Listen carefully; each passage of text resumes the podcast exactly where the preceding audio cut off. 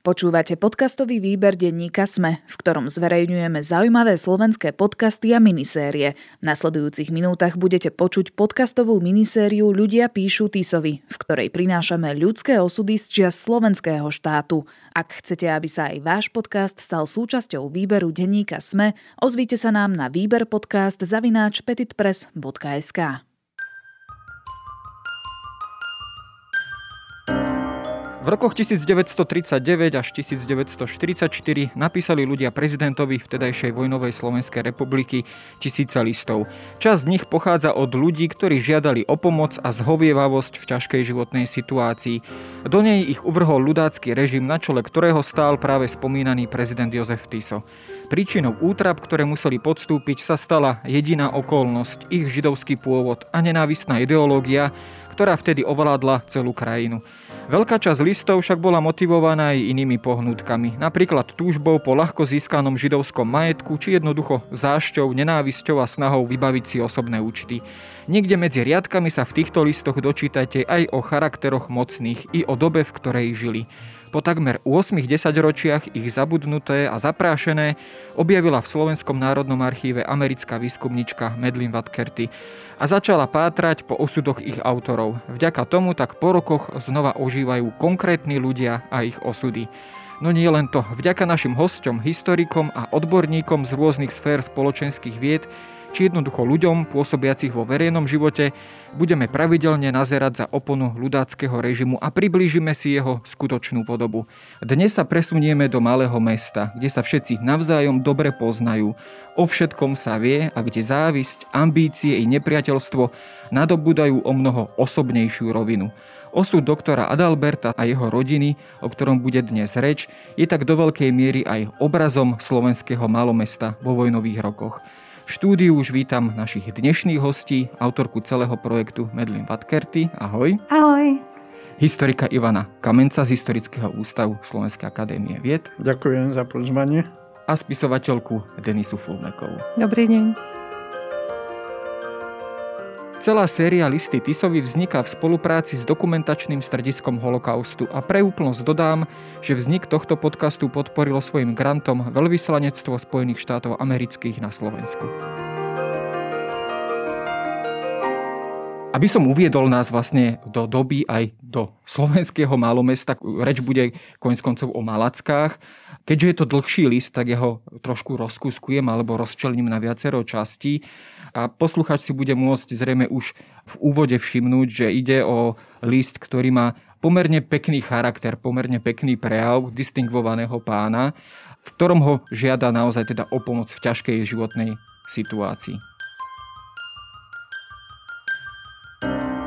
Slovutný pán prezident, vaša excelencia, úctiplnou poniženosťou podpísaný doktor Adalbert, advokát v Malackách. Prosím o milostné udelenie oslobodenia z ustanovenia paragrafu 1 nariadenia zo dňa 9. septembra 1941, ktorú moju poníženú prozbu si dovolujem odôvodniť ako nasleduje. Tragický osud môjho života začína dňom 21. mája 1884, keď som sa narodil vo Veľkých Levároch, z manželstva nebojeho Jozefa a Anny izraelického vierovýznania ako plod hriešnej lásky, avšak v matrike pre svet ako zákonitý syn zavedený. V dobe môjho detského veku nebol som si vedomý príčiny môjho životného tragikumu, ktoré mňa dostihnulo. Nepoznal som vznik otcovskej neprívetivosti, ktorá mňa donútila v kvete mojej mladosti zdržovať sa stále mimo rodičovského domova a mňa odbila tej pravej rodičovskej lásky, ktorá dla slova Božieho každému človeku prislúcha. V roku 1903 po skončení mojich stredoškolských štúdií v dospelej mladosti, keď sa každý mládenec teší šťastlivému skončeniu malej čiastky svojej životnej dráhy, musel som sa pri príležitosti katastrofálnej nesvornosti medzi rodičmi od nebohej matky dozvedieť o tom, že môj zákonitý otec nie je môjim prirodzeným otcom, ale môjim otcom je rímskokatolického vierovýznania, dnes už nebohý Ludevit, bývalý úradník veľkostatku vo Veľkých Levároch, ktorý v roku 1883 vstúpil do života mojej nebohej matky.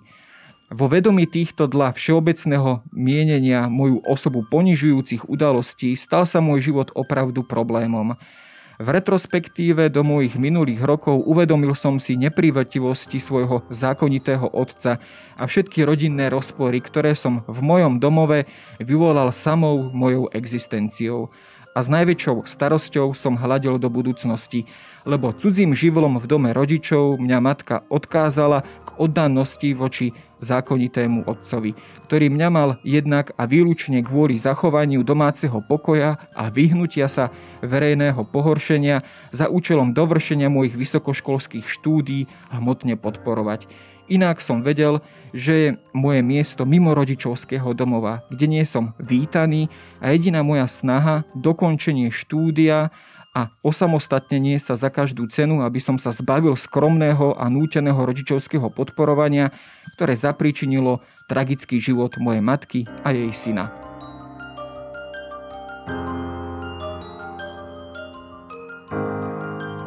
Tu na chvíľočku preruším tento list a vrátim sa na teba, Ivan.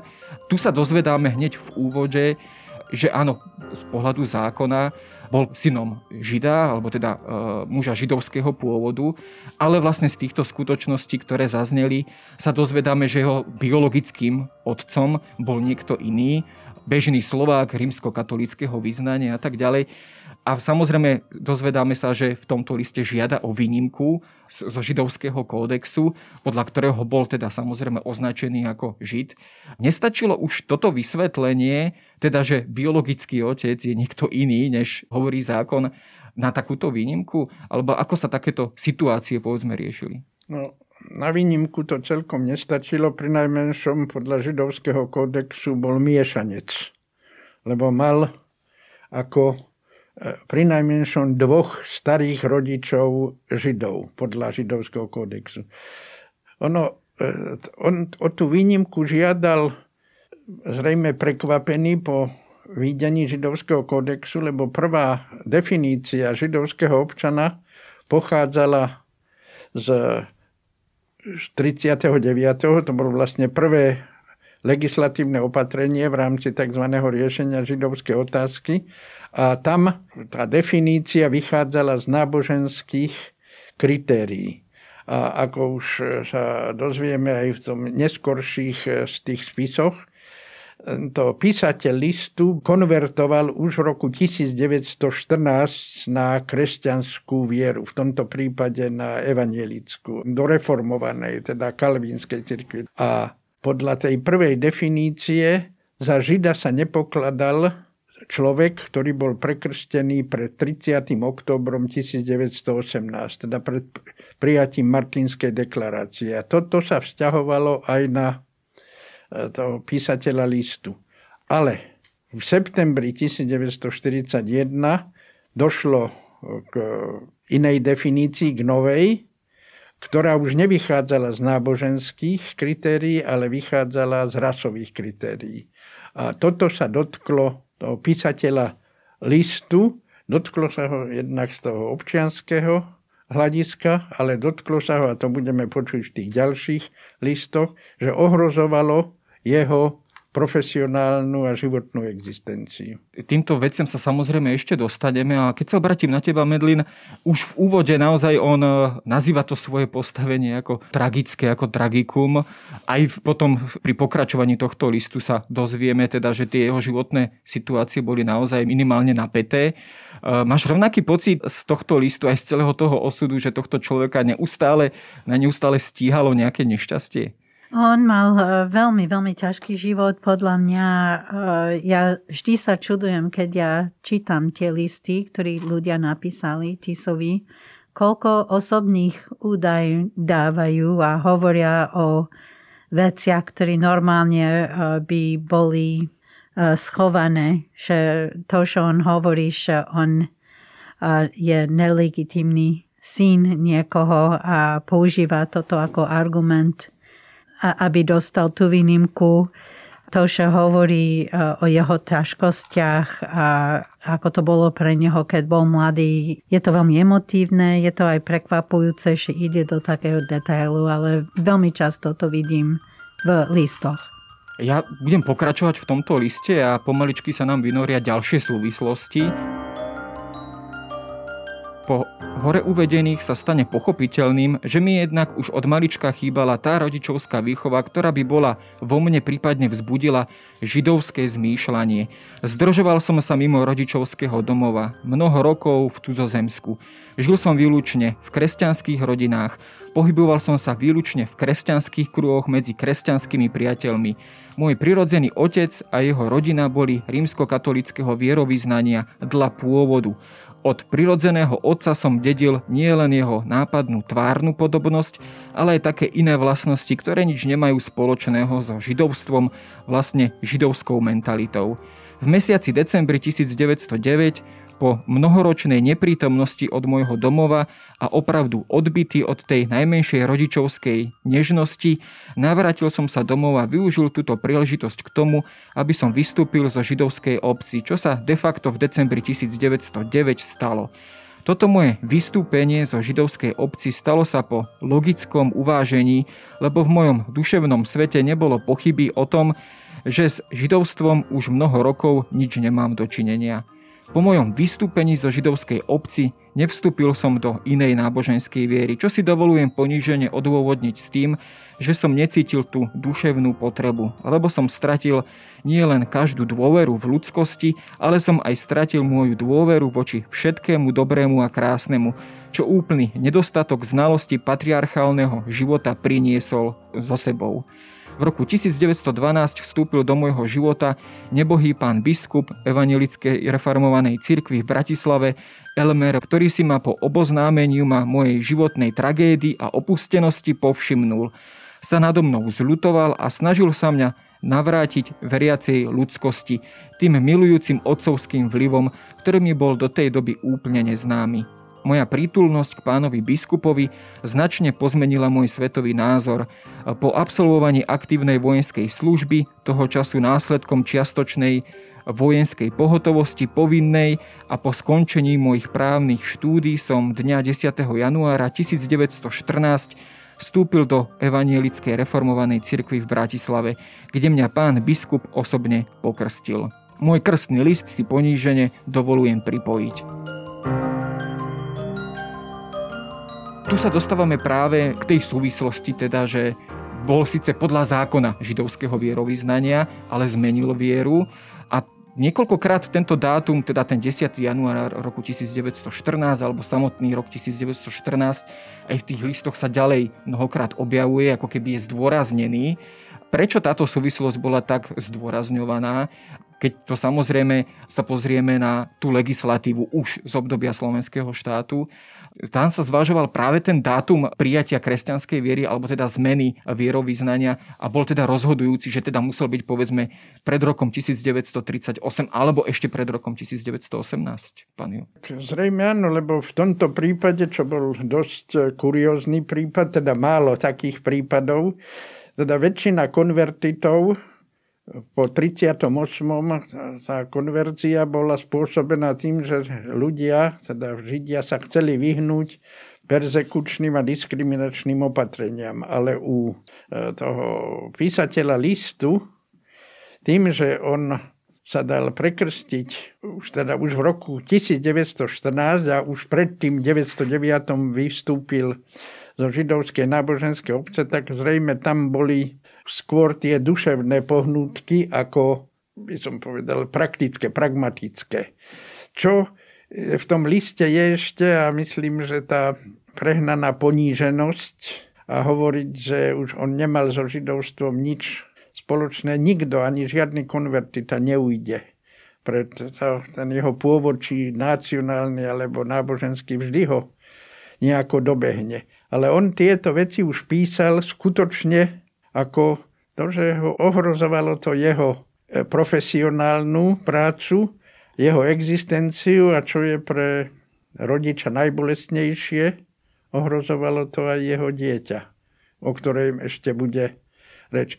Vždy e, pri čítaní e, týchto listov a istých dôvodov pred historika, ale nie pred historika, aj pred občana vyvstáva otázka, prečo tí ľudia museli písať tie listy. On jednak zas, nikto nemôže za svoj pôvod, kto sa narodí v akej rodine, z hľadiska náboženstva, nacionalizmu, sociálneho pôsobenia, tam sa začína odhalovať tá zvrátenosť toho totalitného režimu, že on nežiada nejaké výhody od prezidenta, ale žiada len to, aby mohol žiť ako dovtedy žil a ešte má za sebou niektoré aj legislatívne opatrenia, myslím tu najmä tá, tú prvú definíciu židovského občana z apríla 1939, že sa nepokladá za žida ten, kto sa dal prekrstiť pred 30. oktobrom 1918. A k tejto skupine patril, ale ho zastihla a zrejme pre neho asi nečakane e, nová definícia vôbec opatrenia židovského kódexu. Ktorý už bol položený na tom rasovom na, základe. Na, na, áno. To bol ten rozdiel, ktorý ano. veľmi významným spôsobom vstúpil do jeho ano, života. No, a okrem a... toho, ale tá druhá definícia, ona ho nevyhlásila, že nie je žid, ale ho vyhlásila za miešanca židovského. A to bol aj napriek tomu, že jeho biologický otec nebol žid, ale podľa tej definície, keď sú dvaja starí rodičia židia, tak už sa z tej osoby, z toho vnúk, vnúčata stáva miešanec.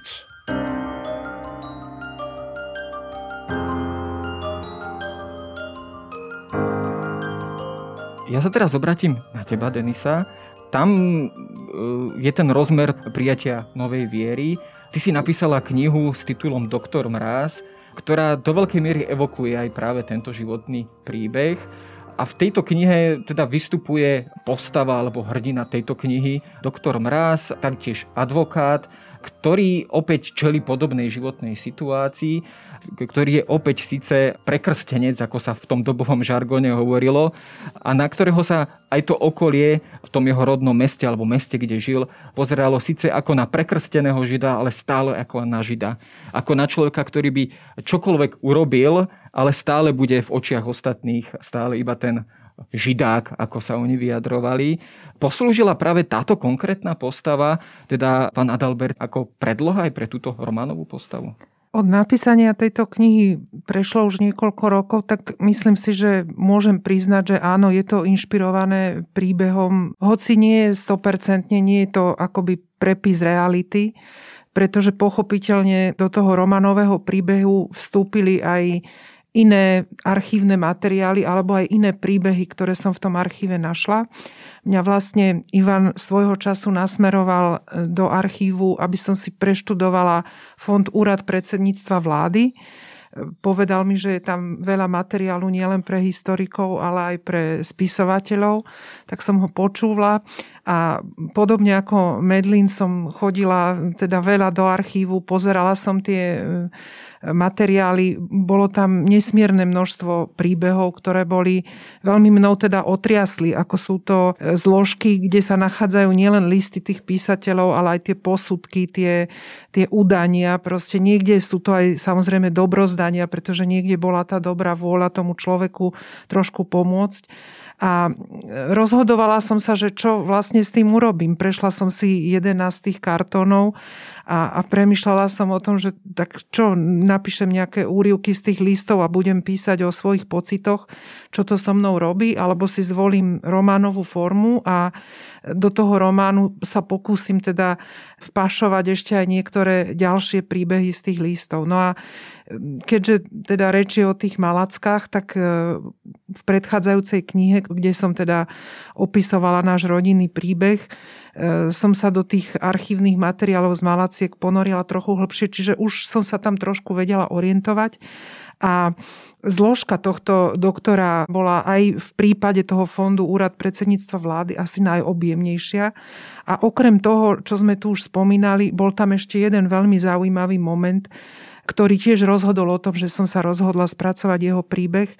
A to bol práve konflikt, ktorý tá jeho kauza vyvolala v rádoch Hlinkovej gardy v tej miestnej organizácii. Takže preto som si zvolila vlastne mm, tento príbeh a ešte som do neho teda dávala aj tie ďalšie. K tomu sa samozrejme dostaneme a trošku nám to aj približí taký obraz slovenského malomesta, konkrétne teda aj Malaciek, ale ja budem ešte pokračovať v liste. V roku 1914 mňa dostihnula svetová válka, odkiaľ som sa po dvojnásobnom ťažkom ranení vrátil v roku 1918 viacnásobne vyznamenaný. Vo svetovej válke som sa zoznámil s mojou manželkou, slovinkou rímskokatolického vierovýznania, obyvateľkou v Lublane. Doklady o árijskom pôvode mojej manželky si ponížene dovolujem pripojiť. Dňa 10. júna 1920 som uzavrel manželstvo, z ktorého nášho manželstva pochádza naša jediná dcéra Anna Mária, dňa 15. januára 1922 narodená. Krstný list mojej céry si dovolujem predložiť. Vaša excelencia, všetky slzy, moja nedôvera v ľudskosti a s touto spojené duševné bolasti, čo všetko bolo vyvolané môjim tragickým narodením, úžasným manželským spolunažívaním mojich rodičov, zahojila sa mojim manželstvom a dobrou kresťankou ušlachtilého zmýšľania, v ktorom moja úbohá manželka svojou pravou kresťanskou duševnou vzdelanosťou, pravým slovanským cítením, pravou kresťanskou výchovou našej jedinej milovanej cerušky založila moje rodinné šťastie, môj domov a prinavrátila mňa k tomu životu, od ktorého som sa cez mnoho rokov opravdu hrozil. Ako 58-ročný muž po 20-ročnom vykonávaní advokátskej praxe nenadobudol som ten najmenší majetok, ba naopak čo si ponížene dovolujem odôvodniť s tým, že som bol síce svedomitým advokátom, ale zlým obchodníkom. Mimo toho mňa stíhli veľké hmotné nehody, takže som zostal v mojom 58. veku bezmajetným, zadlženým, s mojou úbohou manželkou a ceruškou, ktoré ako nemajetné sú odkázané na mňa ako živiteľa odhliadnúc od toho, že som bol Židom do roku 1909 iba na samom papieri, avšak skutočnosť nekrie predpoklad, Vaša excelencia ráči na základe pripojených dokladov milostne ustáliť to, že odvrátením sa od židovstva pred mnohými rokmi stal som sa kresťanom v takej dobe, v ktorej židovstvo bolo opravdu vážnym a vlivným faktorom štátneho a politického života a v ktorej dobe otázka náboženskej príslušnosti nebola považovaná za otázku verejnoprávnu, ale bola jedine a výlučne otázkou individuálneho duševného uspokojenia.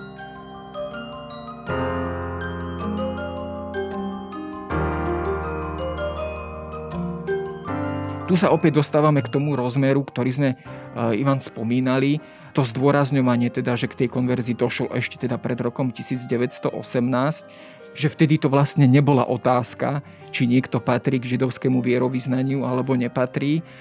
Keď sa na to pozrieme z tej perspektívy roku 1941, kedy bol tento list písaný, čo sa konkrétne teda v osude pána Adalberta zmenilo? Je to práve ten pohľad teda na toho tzv. židáka, ktorý mu aj znemožňoval obyčajnú existenciu ako teda advokáta, živiteľa rodiny. Áno, lebo e, tzv. židovský kódex, to nariadenie 198 zo septembra 41, to bol najrozsiahlejšia právna norma, ako vôbec bola vydaná za celý čas e, existencie vojnového štátu, čo je svojím spôsobom kuriozita, lebo obyčajne hlavná norma právna je ústava. A ten židovský kódex bol ako rozsiahlejší, ako sa má ústava. A to chcem ešte povedať, že ten nehovorí len o definícii žida, respektíve definícia miešanca, ale on zároveň hovoril, že židia, židovskí advokáti nemôžu vykonávať svoju prax.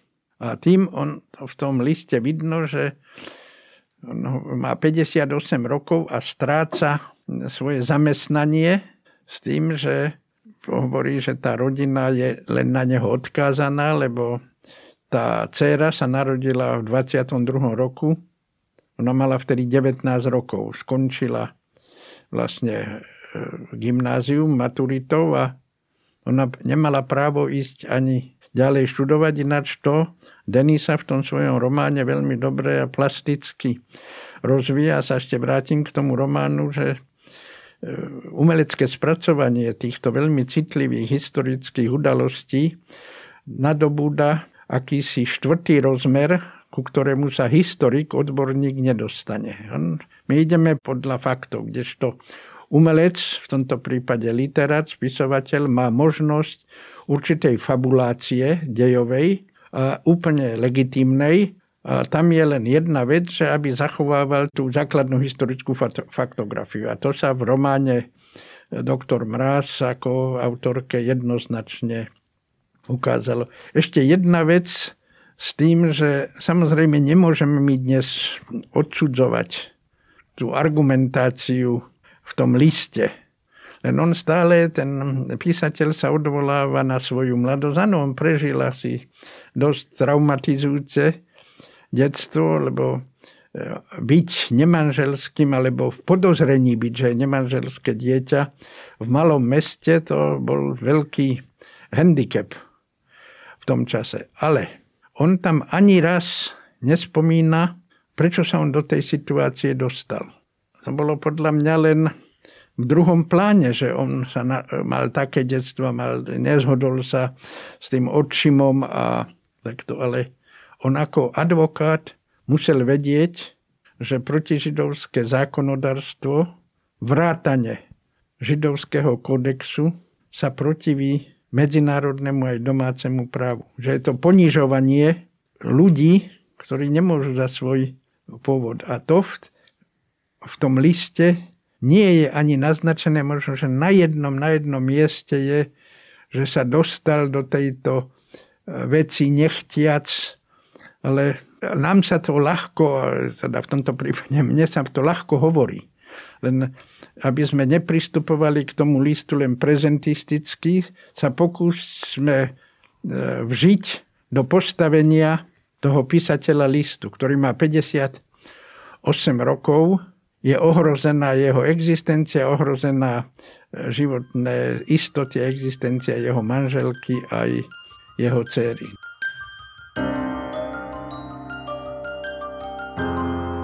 Ja to vlastne dopoviem jeho slovami alebo e, slovami tejto postavy v závere jeho listu. Keď sa volá kto odvrátil od židovstva v roku 1909, čili v roku 1914, v ktorej dobe patričnosť k židovstvu zaistilo mnoho židom morálne a hmotné výhody na poli hospodárskom a sociálnom, keď uzavrel manželstvo s kresťankou slovanského zmýšľania, s ktorou 20 rokov žije v tom najšťastlivejšom manželstve, z ktorého pochádza v kresťanskom slovanskom duchu vychovaná jediná dcéra, nemôže byť snáď tej najmenšej pochyby o tom, že sa jedná o kresťana Slováka s kresťanskou mentalitou, ktorá diametrálne odporuje židovskému svetovému názoru. Vaša excelencia, v zmysle paragrafu 1 vládneho nariadenia mám byť považovaný za žida, čili v zmysle paragrafu 2a tohoto vládneho nariadenia za židovského miešanca vzhľadom na tú okolnosť, že môj prirodzený otec a jeho rodičia boli kresťanského vierovýznávania. Nehľadiac k tomu, že som nemajetný spolu s mojou rodinou a zadlžený 58-ročný advokát a som žiaľ Bohu odkázaný na skromný zárobok vidieckého advokáta, použitie paragrafu 1 a vlastne aj paragrafu 2a vládneho nariadenia. Na moju poníženú malichernosť späť vrhne mňa opäť do oného tragického sveta, z ktorého som sa pred 32 rokmi, chvála Bohu, utískal. Bez majetku a bez zárobku, bez možnosti založenia novej existencie, pri mojom vysokom veku stanem sa v pravom zmysle slova zbytočným živolom na tomto svete a súčasne schvátim do osudu tragického a nezaslúženého moju úbohu manželku Áríku a v kresťanskom duchu vychované dieťa, ktoré sa pozbavia nielen živiteľa, ale aj všetkej ľudskej cti. Vaša excelencia, také poníženie, zahanbenie a stratu ľudskej cti znesie žid. Neznesie to ale jedna rodina kresťanská. Slovutný pán prezident, vaša excelencia, vo vašich rukách leží môj a osud mojej ubohej rodiny. Preto prosím poníženie o vašu milosť. Tu už naozaj e, autor listu aj preberá takú tú dobovú terminológiu alebo aj dobivý názor alebo ideológiu. E, samozrejme s tým cieľom, aby čo najviac nejakým spôsobom vyhovel tej požiadavke, aby dostal potom napokon aj tú milosť. My sme povedali zo pár faktov o pánovi Adalbertovi. Čo konkrétne ale teda vieme o jeho pôsobení v Malackách? Vieme teda, že tam pôsobil ako advokát. Je to tak, že tam pôsobil dlhých 20 rokov a bol v, tej, v tom miestnom živote, v tej miestnej komunite aj tak povediac zavedený alebo dobre známy, eh, Medlin. On bol eh, dosť známy, on bol dosť kontroverzný a keď eh, urobil tú prozbu o výnimku, ľudia napísali priamo Tisovi s ich názormi. A on bol dosť kontroverzný človek, lebo bol advokátom. A v jednom liste, myslím si, že jeho manželka spomína, že on je kontroverzný práve preto, že je advokátom. A ľudia napísali o tom, určite budeme hovoriť neskôr, že on si zaslúži tú výnimku a iní ľudia napísali, že si to nezaslúži. A vyzerá to tak, že rada v strane sa stretla hlasovať, či on si zaslúži tú výnimku.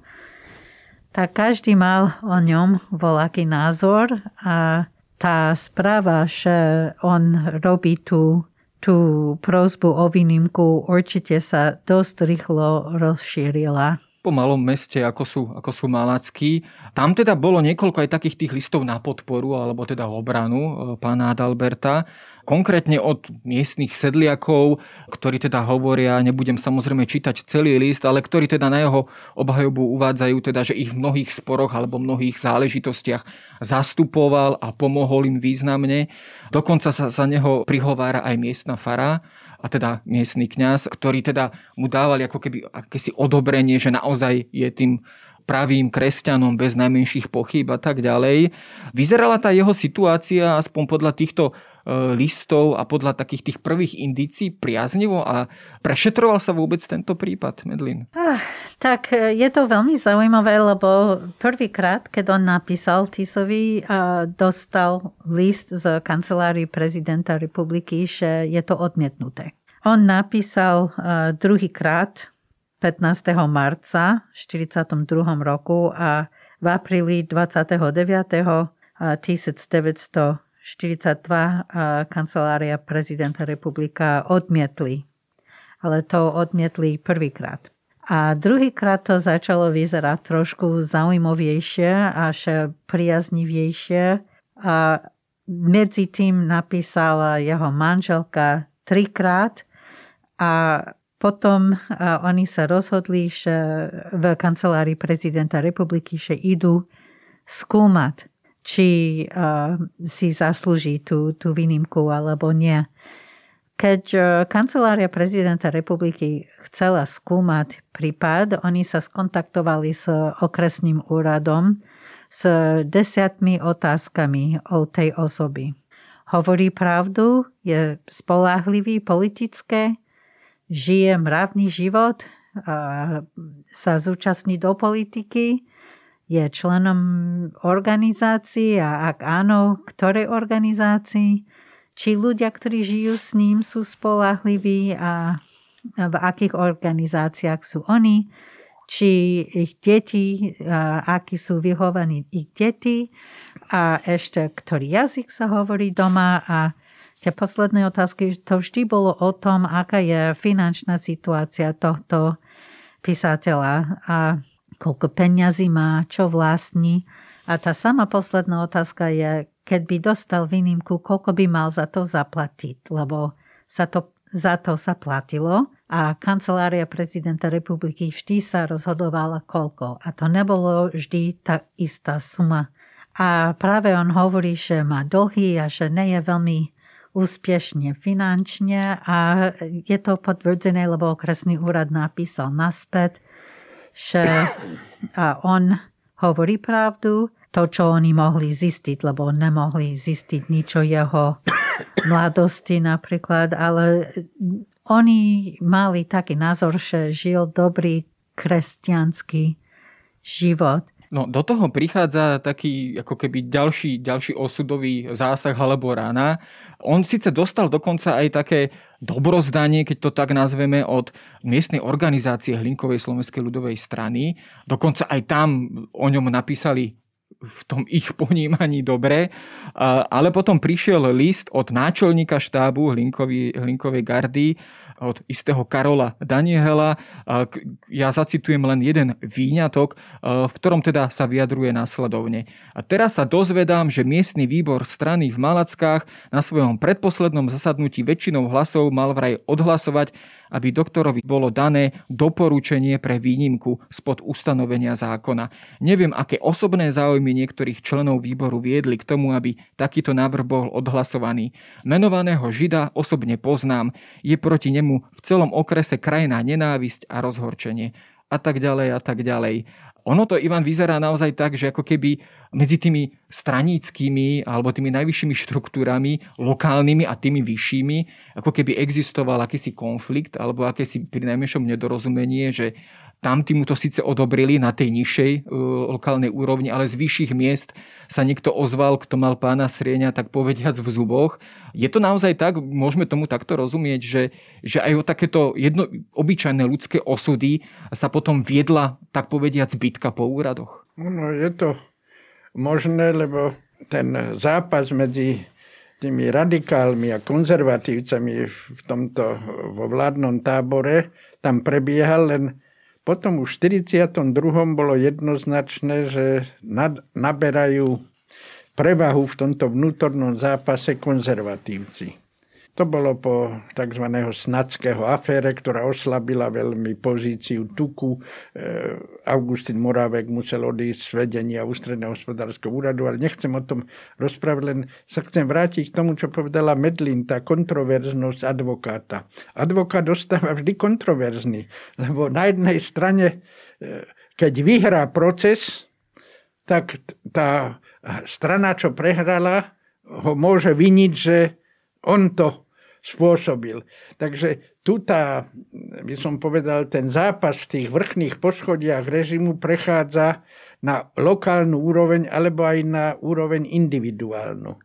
Lebo tam mohli byť animozity osobné a nemuseli súvisieť vždy len s pôvodom židovským alebo položidovským toho písateľa, ale mohli to byť, opakujem, osobné dôvody Takže všetky tieto faktory treba pri posudzovaní alebo hodnotení týchto listov a vôbec tej kauzy brať do úvahy. A tým, že on bol ako položiť, že jednom z tých listov, ja som z okolosti, som si to všimol, že prezidentská kancelária keď na ten posledný list odpovedá, že dáva to na prešetrenie ministerstvu pravosúdia, ministerstvu spravodlivosti. Ale ministerstvo spravodlivosti s tým podľa mňa nič nemalo, nebol odsúdený. To nebola justičná záležitosť, ale bola to skôr osobná a sa odvolávam znovu na židovský kódex, kde sa hovorilo, že pokiaľ by došlo k sporom o tom, či ten človek je žid alebo miešanec alebo to, musí to riešiť okrem tých inštitúcií, ktoré spomínala Medlín, že to prešetrovanie, ako sa správa ten písateľ alebo žiadateľ o výnimky, musí to prešetriť ministerstvo vnútra. Mne sa zdá, že celý tento konkrétny prípad bol trošku by som povedal, delikátny až háklivý, že aj prezidentská kancelária, miesto toho, aby to poslala ministerstvu vnútra, poslala to ministerstvu spravodlivosti.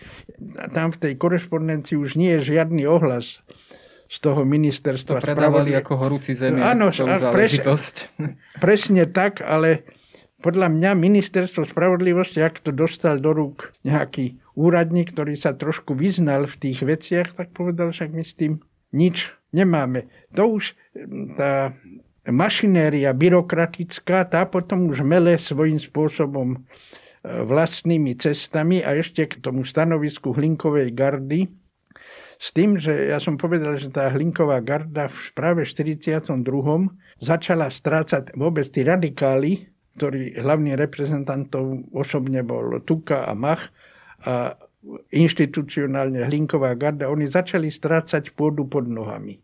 A oni stále, a to bolo až do konca existencie štátu, židovskú otázku, respektíve riešenie využívali za jeden hlavných front, tromfov, aby dokázali v štáte, ale aj von smerom na nacistické Nemecko, že oni sú potrební a oni sú jediní schopní radikálne riešiť židovskú otázku.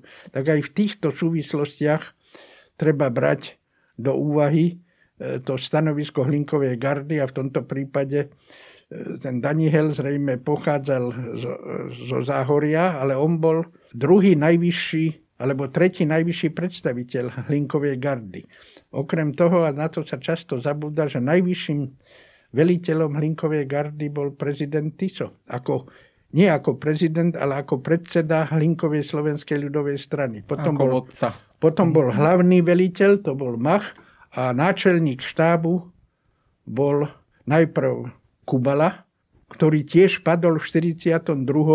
ako teda padol bol odvolaný z tej funkcie a stal sa na čele toho štábu Hlinkovej gardy stál tento Daniel. A on, tam vidno, že on chcel tiež využiť tú kauzu na posilnenie pozície Hlinkovej gardy. No ono to naozaj vyzerá tak, že ako keby na pozadí e, osudu konkrétneho človeka sa rozohrával jeden mocenský boj ano, ano. na nejakej lokálnej úrovni na záhorí. Presne tak.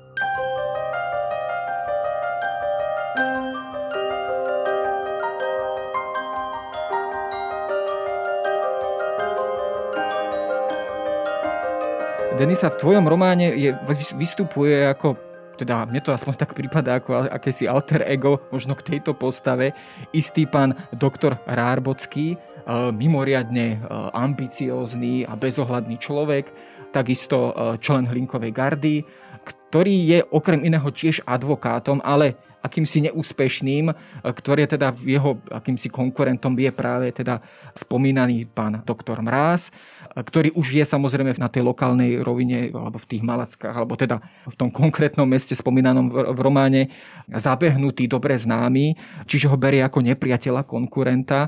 Popisuje ten román práve takú situáciu, ako sme teraz o nej hovorili, taký ten osobný boj opozície o miesta, o, o vplyv v regióne. Je to taká tá klasická dráma slovenského malomesta na pozadí aj týchto skutočných udalostí. No, myslím si, že sa v tom zrkadlí presne to, ako sme pred chvíľou o tom hovorili, alebo čo sa ukazuje aj v tých listoch.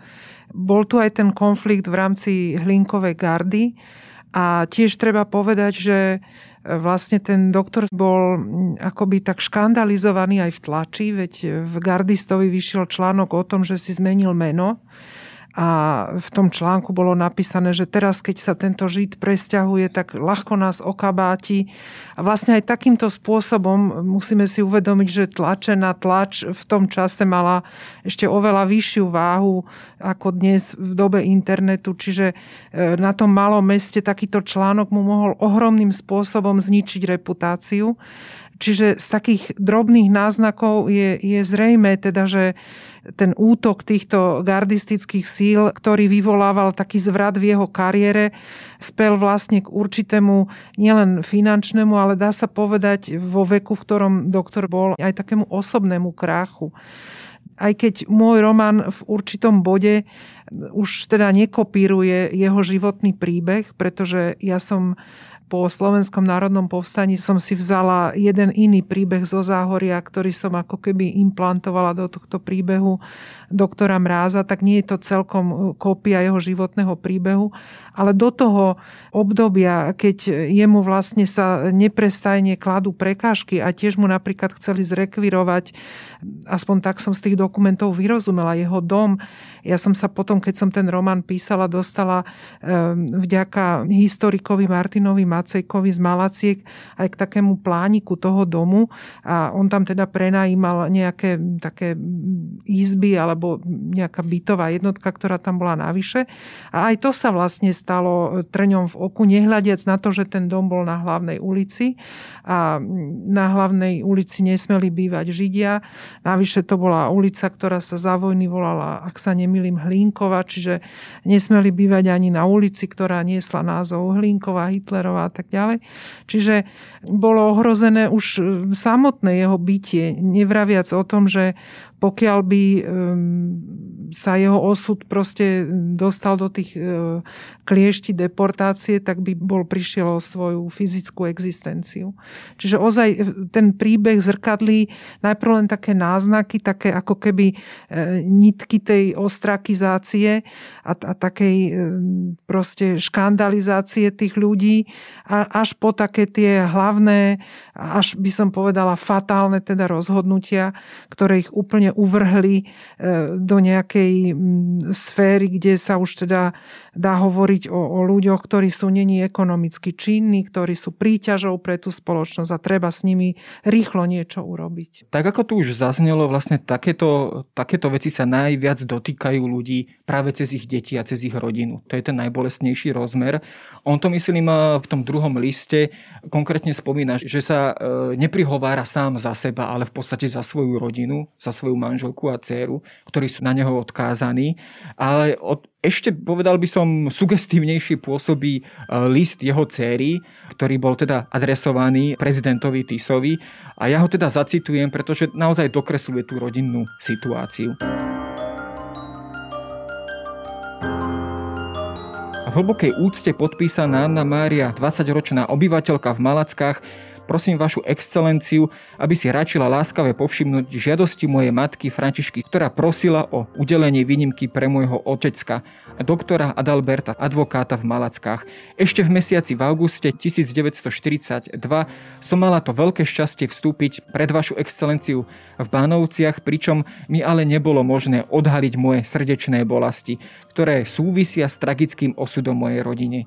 Môj otecko bol v roku 1914 pokrstený, moja matka je Árika, ja som vychovaná v prísnom katolickom duchu a odkázaní sme na skromný zárobok otecka z advokátskeho povolania a tak ďalej a tak ďalej. Ale prejdem vlastne k pointe toho listu, kde hovorí – Neskôr totiž po priaznivom výsledku vyšetrovania sme sa dozvedeli o tom, že pán Augustín Gellinger, obyvateľ Malacký, zamestnaný na USB, teda Ústredňa štátnej bezpečnosti, dozvediať sa v Malackách o stave našej záležitosti, hneď po odchode spisov z Malaciek snažil sa cestou USB nepriaznivé zasahovať do našej záležitosti, a to čiste z nenávisti a z dôvodov osobných, aby zničil jednu nevinnú rodinu. Môj otecko, ktorého HSLS v Malackách a okresný úrad v Malackách dobre pozná a podľa toho aj opísal, jak živ nemal to najmenšie dočinenia USB a jedine pán Gellinger, ktorému otec jak živ neublížil, má osobný záujem nás zničiť.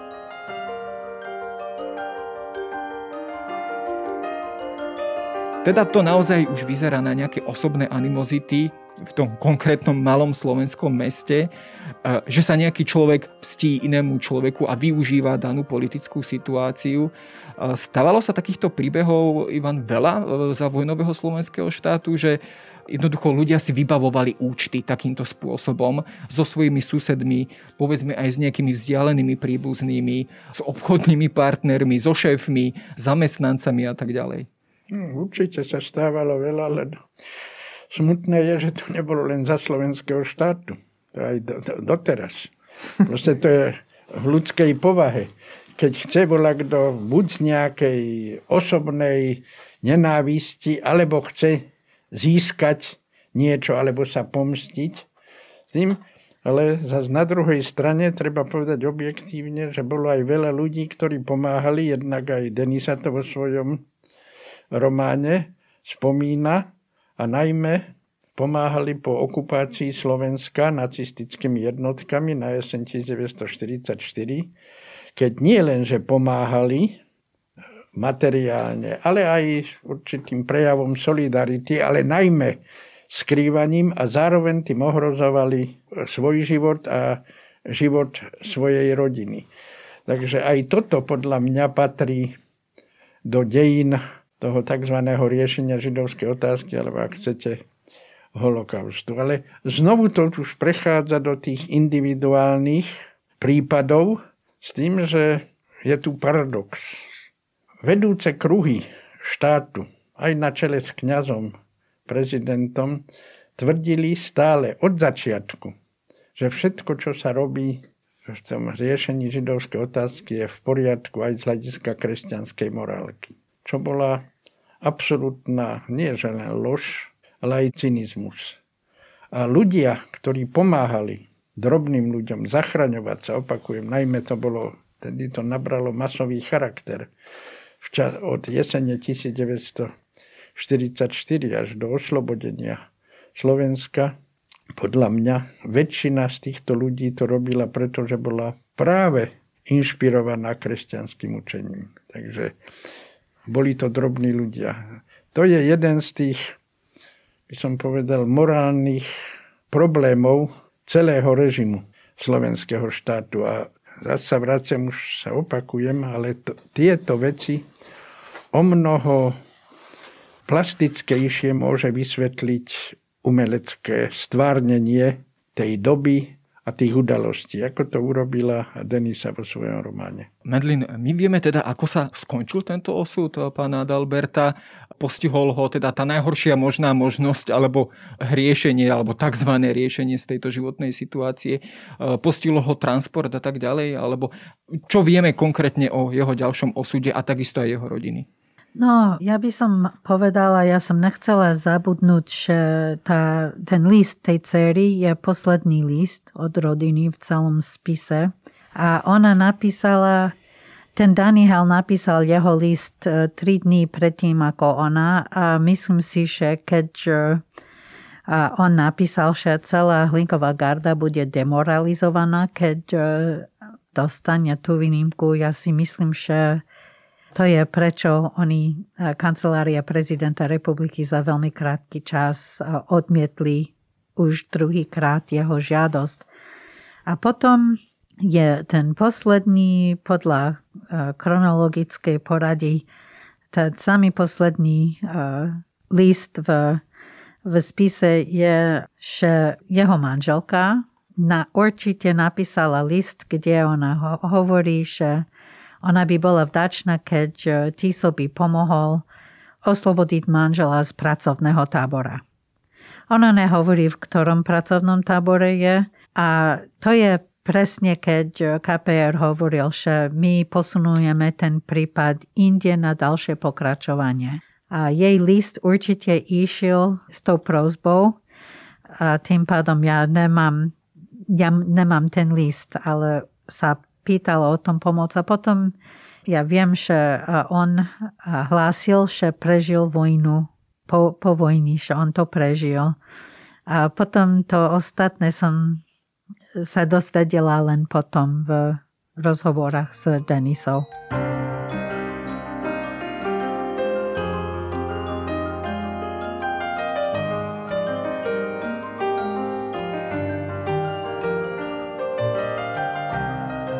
Keď sa pozrieme na ten osud doktora Mráza a tejto skutočnej e, postavy, ako to v tom románe nakoniec skončilo, keby sme prezradili tú samotnú pointu e, knihy a do akej miery to aj korešponduje s osudom e, tohto konkrétneho pána? No v tom závere románu som sa vrátila opäť teda k skutočnému osudu, kde mi vlastne veľmi pomohol list, ktorý mi poskytli z múzea Michala Tilnera v Malackách. A bol to list, ktorom teraz neviem celkom presne rok, ale boli to už 50. roky, bol to asi rok 1953, kde on vlastne e, žiadal, písal na farský úrad a žiadal o svoje prijatie medzi, e, do rímsko-katolíckej cirkvi.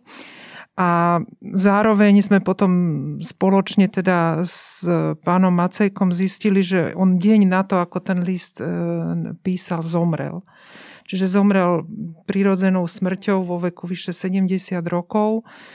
Človek by povedal teda, že ten príbeh sa skončil dobre, hej, ale ja som premyšľala o tom, že žiť s toľkými traumami a, a s takými e, šokmi, keď sa človek bojí o tých najbližších, o svoju holú existenciu, že určite to nejakým spôsobom muselo ovplyvniť aj tie jeho posledné roky života. A ešte sa mi teda podarilo vypátrať, že tá jeho dcéra sa teda vydala údajne za čašníka, ktorý pracoval v Malackom hoteli. Potom sa s ním odsťahovala niekde na Liptov a tam sa tá stopa stráca. Ona by vlastne tento rok mala 100 rokov, takže nie je teda zrejme, že či sa tohto požehnaného veku dožila a či napríklad teda e, mala deti, to som sa mi tiež nepodarilo zistiť, ale možno nejakí potomkovia existujú. To by bolo možno zaujímavé sa s nimi stretnúť a opýtať sa ešte na niektoré detaily. Ja som sa potom ešte prepracovala aj k jeho fotografii a na zadnej e, strane tej fotografii bolo napísané, že tá fotografia je už z doby, keď mal amputovanú nohu, čiže po vojne e, mal teda aj takéto vážne zdravotné problémy. Že všetko nasvedčuje tomu, že vojnu teda prežil a už potom v tých neskorších rokoch mal tie ťažkosti a vlastne jeho život z dnešného pohľadu nebol až taký dlhý. No, jeho život samozrejme bol poznačený jednak tragickými udalosťami, ale jednak aj takouto osobnou zášťou veľkého množstva ľudí, ktorí ho z nejakého dôvodu jednoducho nemali radi a nechceli ho nejakým spôsobom prijať. Ale to nám istým spôsobom aj o niečom vypoveda o tej samotnej dobe. A na záver možno taká trošku aj filozofická otázka, Ivan, že my sa e, bavíme o režimoch, ako bol ľudácky režim alebo nacistický režim v Nemecku, ako o totalitných a popisujeme ich z hľadiska nejakého politického, mocensko-politického mechanizmu, akým spôsobom pácha represie na nevinných ľuďoch a tak ďalej.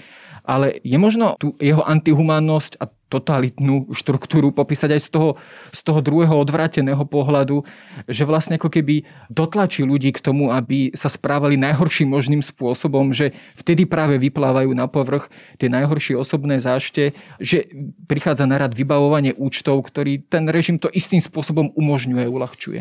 No, prirodzene, že na jednej strane je tá faktografia, ktorá tá je dosť suchá, a teda hovoríme o, dátumoch, osudoch.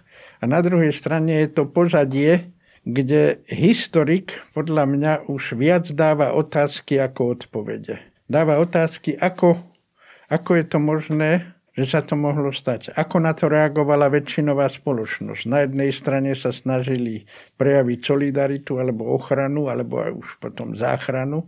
A na druhej strane tá nenávisť. Ale opakujem, že tieto vlastnosti spoločnosti, respektíve jej jedno, príslušníkov alebo sociálnych, nacionálnych, náboženských vrstiev sa neprejavujú len v totalitnom režime, ale totalitný režim na to vytvára najlepšie podmienky.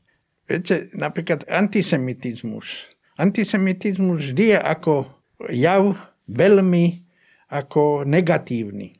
Ale sáva sa vtedy nebezpečný, životu nebezpečný, keď už to nie je niekde na okraji spoločnosti, ale stáva sa to oficiálnou súčasťou vládnej politiky a vládnej propagandy.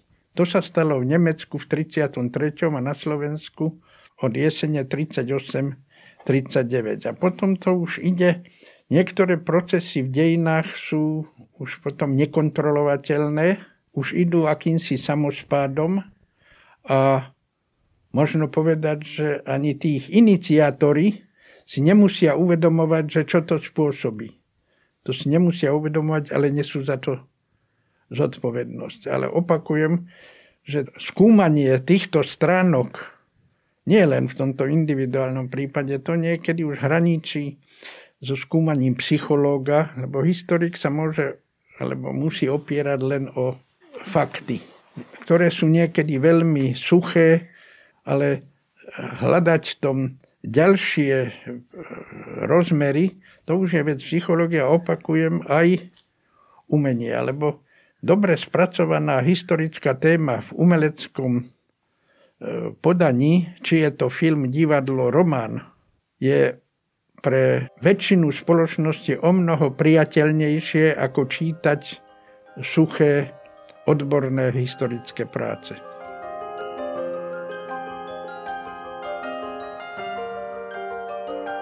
No a konec koncov asi už od antiky taký tým klasickým námetom aj literárneho spracovania, umenia, literatúry ako také je boj medzi tou ľudskou solidaritou a ľudskou zlobou. To je ten klasický príbeh dobrá a zla. A v mnohom sa tento boj vlastne zrkadlil aj v tomto konkrétnom príbehu pána Srieňa. Ja za rozhovor o jeho životnom osude ďakujem dnešným našim hostom Medlin Vatkerty, Ivanovi Kamencovi a Denise Fulmekovej. Ďakujem. Ďakujem. Ďakujeme. Ďakujem.